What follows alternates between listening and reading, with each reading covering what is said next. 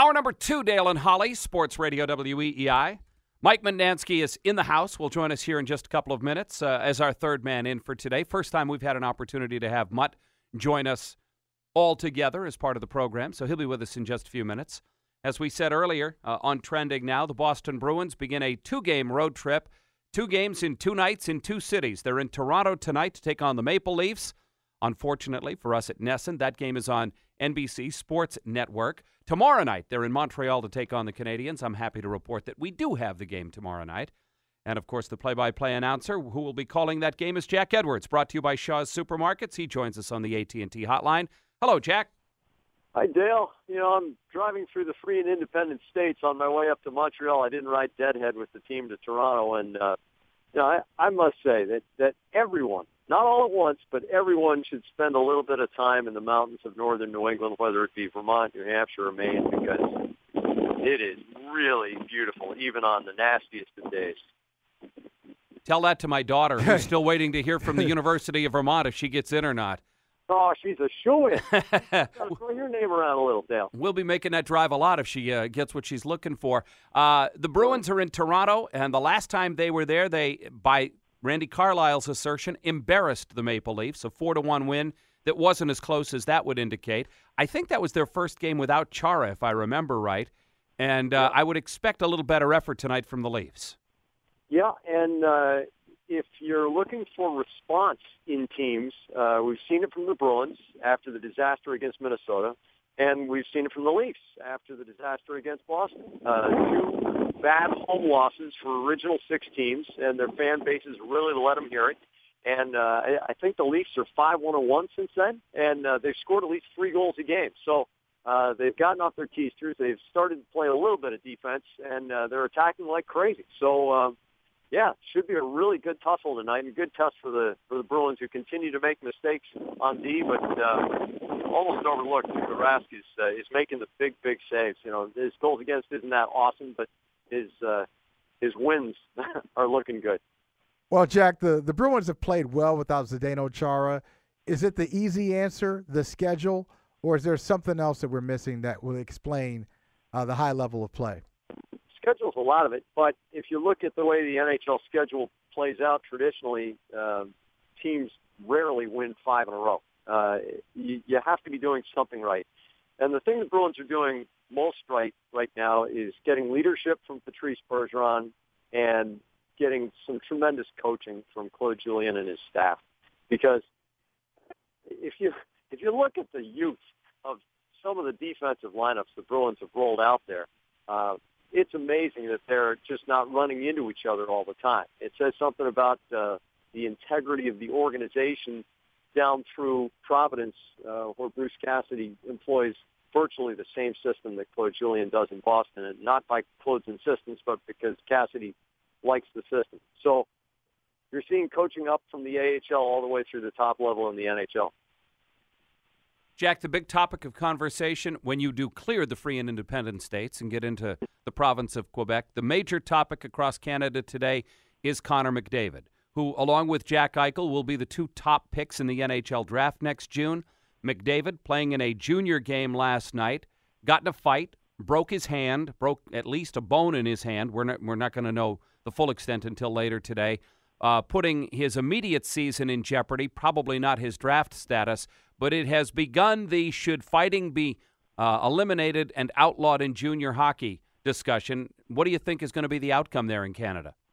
Well, before they get up on their uh, high horse, uh, they should start paying those kids what they're worth. Uh, you know, let's let's let's not worry about fighting in junior hockey uh, before we settle the issue of how much the kids should be getting paid and how much they're actually getting as their stipend.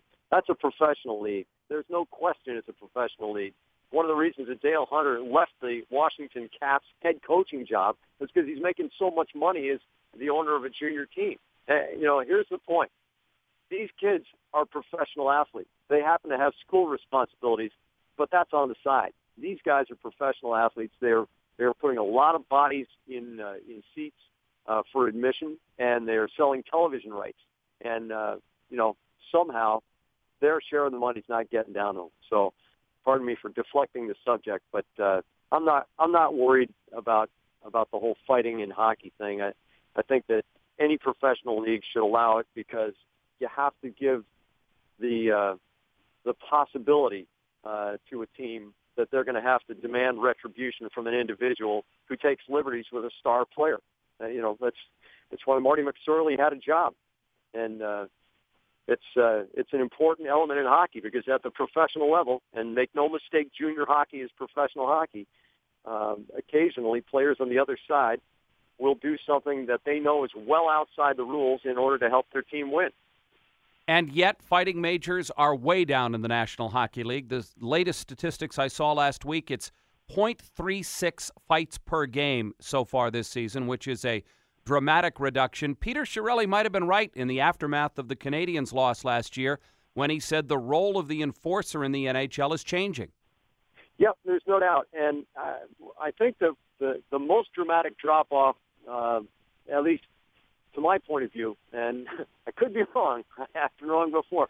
I haven't seen too many fights just to get teams' energy up, which we used to see all the time, uh, say from 1990 all the way through uh, even two years ago. Uh, there were, if you had a flat first period uh, coming out of the second TV break, you'd see two guys drop right off the go, and no reason for it at all. Uh, no enmity between the two uh, previously in the game, and uh, no history between the two. But one asked the other, "Hey, you want to go?" And the other said, "Yeah, let's go." And I, I can't remember seeing a whole lot of that this year, if uh, if more than a handful. Jack, I know how much you love defensemen. You've talked about it quite eloquently over the years. What do you think about Gonchar at the age of 40 uh, hooking up with the Canadiens?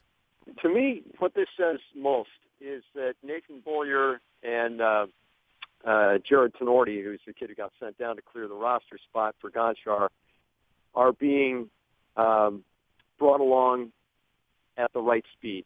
Uh, Marc Bergevin has shown he's a very shrewd general manager. Uh, Gonchar might be able to help Montreal, or maybe not. Maybe he's just there to take up space and be there as an emergency guy. But Jarred Tinordi projects to be a pretty effective NHL defenseman, and uh, I know they're pretty high on on Beaulieu too. So you know, this is a this is a franchise that continues to get better. And to me, Gonchar is only a patch or a depth guy, or maybe in uh, a rare situation he he could play a role for them.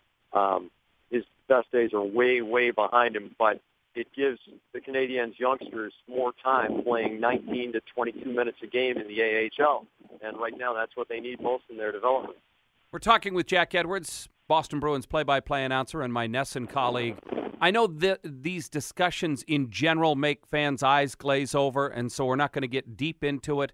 But when word came out, trickled out over the last few days, that the salary cap in the National Hockey League might not go up next year. In fact, there's even a possibility it could go down next year. If I was a general manager in the NHL, I would be steaming right now because you build your roster, you make decisions based on projections that you're given, and there are going to be a lot of teams in this league they are going to be screwed if the cap goes down next year. Yeah, well, they better start buying Canadian dollars, Dale, because uh, that's that has a lot to do with it, right? Seven thirtieths of the league is in Canada, and it is unbelievable how low the Canadian dollar is trading against the U.S. dollar when you consider that Canada is an energy exporter. you know, it, it. I don't understand financial markets, and I'm I'm demonstrating why right now. But to me, it is just astonishing how weak the Canadian dollar is against the U.S. dollar. And let's not forget that the, the weakness of the Canadian dollar was one of the major attributes of uh, the NHL spinning the move of the Quebec Nordiques and also the uh, the Winnipeg Jets. The, when they lost their teams, it was mostly, well, not mostly, but it was certainly a, a factor that the Canadian dollar was so weak at the time. That is, it's horrific news for any GM who would be right at the edge of the cliff, no doubt.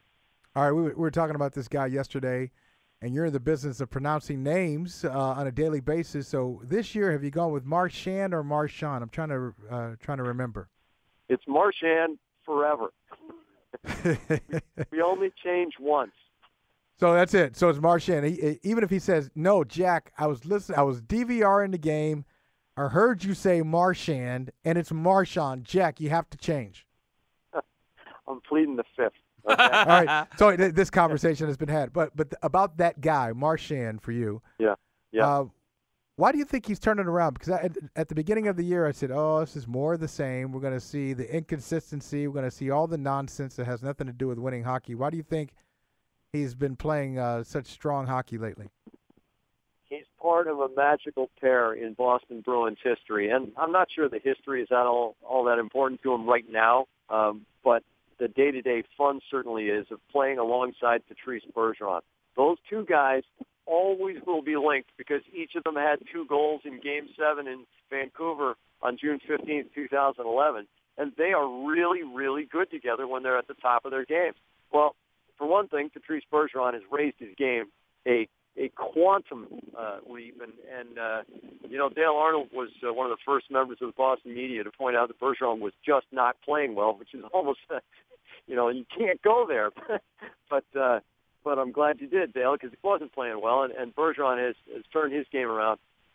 When Marchand got separated from Bergeron, when Claude Julien said, I am sick of the way you guys are playing and busted them up, that's like smelling salts. I mean, he has been a completely different player since that moment, and he has been really effective.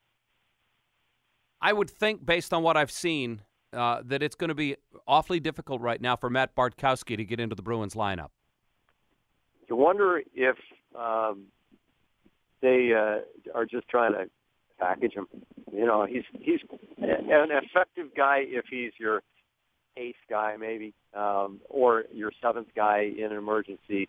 Um, but I, you know, I look at Joe Morrow and I just I shake my head. I'm amazed at how poised this guy is. He ate the puck the other night, which you almost never see a rookie defenseman do. You know, along the half boards in the defensive zone, he was one against two. Couldn't make a safe chip out of the zone. There certainly wasn't a pass to the middle of the ice, so he just decided to eat it and wait for reinforcements. And sure enough, the play worked out for him. Hey, I, you know, I I like Bartkowski. He's a really nice kid, but right now it's just it's like other guys are more deserving of ice time, and, and you can't hate the other guys for doing it. You know, they they are taking advantage of the opportunity, and uh, I don't know. I don't know if Bartkowski's ever going to get another uh, another real shot. Well, drive carefully. My guess is if you drive to Montreal again this year, this will be your last drive without snow. yeah, that's for sure. Even if it happens in April, Dale. And uh, I'm I'm pretty confident you'll be making the trip up toward Gutterson. Oh, oh, you know what? I, I, you just reminded me of Montreal. Did we ever ask you about that story on opening night? Was that true? They wanted you to turn the lights off, or yeah. is that is that yeah, urban yeah, legend? Absolutely. Yeah. It's true. The, the, the, director for their for their event um, uh, staff, and they do a great job. Their pregame is is incomparable to anybody else's. It's awesome. But he he comes up to us like 20 minutes before air, and he says, um, "Listen, for the uh, for the pregame ceremony, uh, which begins at uh, 7:20, uh, we need you to turn your lights off." And we said, "Okay, for how long?" he said, "Oh, it's about like 7:44 or so." we said, "Sorry, not going to happen." and so, what happened? They, was there a, was there a confrontation? Did they uh, did they no, threaten? No. To... You know, he he left. You know, there was there was no uh, nastiness there. We just you know told him matter of factly, it's just not going to happen. Did he glare at you in French? I got to brush up on that. Jack, I'll talk to you tomorrow night from Montreal. All right, bud. Thanks. Take care. That is uh, Jack Edwards, the uh, play-by-play announcer for the Boston Bruins. Jack is brought to you by Shaw's Supermarkets. I need you to turn the lights off for 25 minutes. 24 minutes, excuse me. 24 minutes. Yeah, you don't really need to worry about doing the, the whole open and everything, do you? Who needs lights for TV anyway? You don't need lights.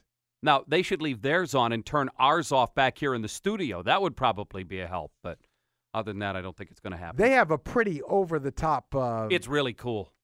I mean, that whole thing where they use it- the is it- whole ice surface as, cool a, as a giant. I haven't been up to see it, all right. but the, where they use the whole ice surface as a projection screen. Uh, I'm with Jack. They they do the the pregame visual presentation as well as anybody in the NHL. And all right, so they. saying that about anything Montreal. I know. So Montreal, uh, Montreal looks at hockey the same way. Um, uh, let's say Italy, England, Brazil looks at soccer. Yep. Like Good- they, that- that's they, a good analogy. They they yeah. know it. They know it better than everybody else, right? Uh, They think so. Nobody yes. else can tell them this. So why do they act like they've seen uh, somebody skate for the first time every time PJ Subban, uh, excuse me, PK Subban goes on the ice? Why do they? You can hear that. They love him. You have twenty thousand people go. Ah, what? He's just skating. That's all he's doing. He's skating. I know. Sometimes- they, love him. Sometimes without the puck.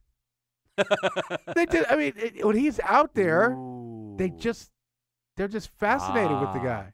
We got to get Mutt in here. Mutt's going to come in. Uh, we'll get back to some of the things we Speaking were of talking fascination, about: baseball, Mutt. football, hockey, all that stuff. Four at four, you don't want to miss. It's coming up at the top of the hour here on Sports Radio E WEEI.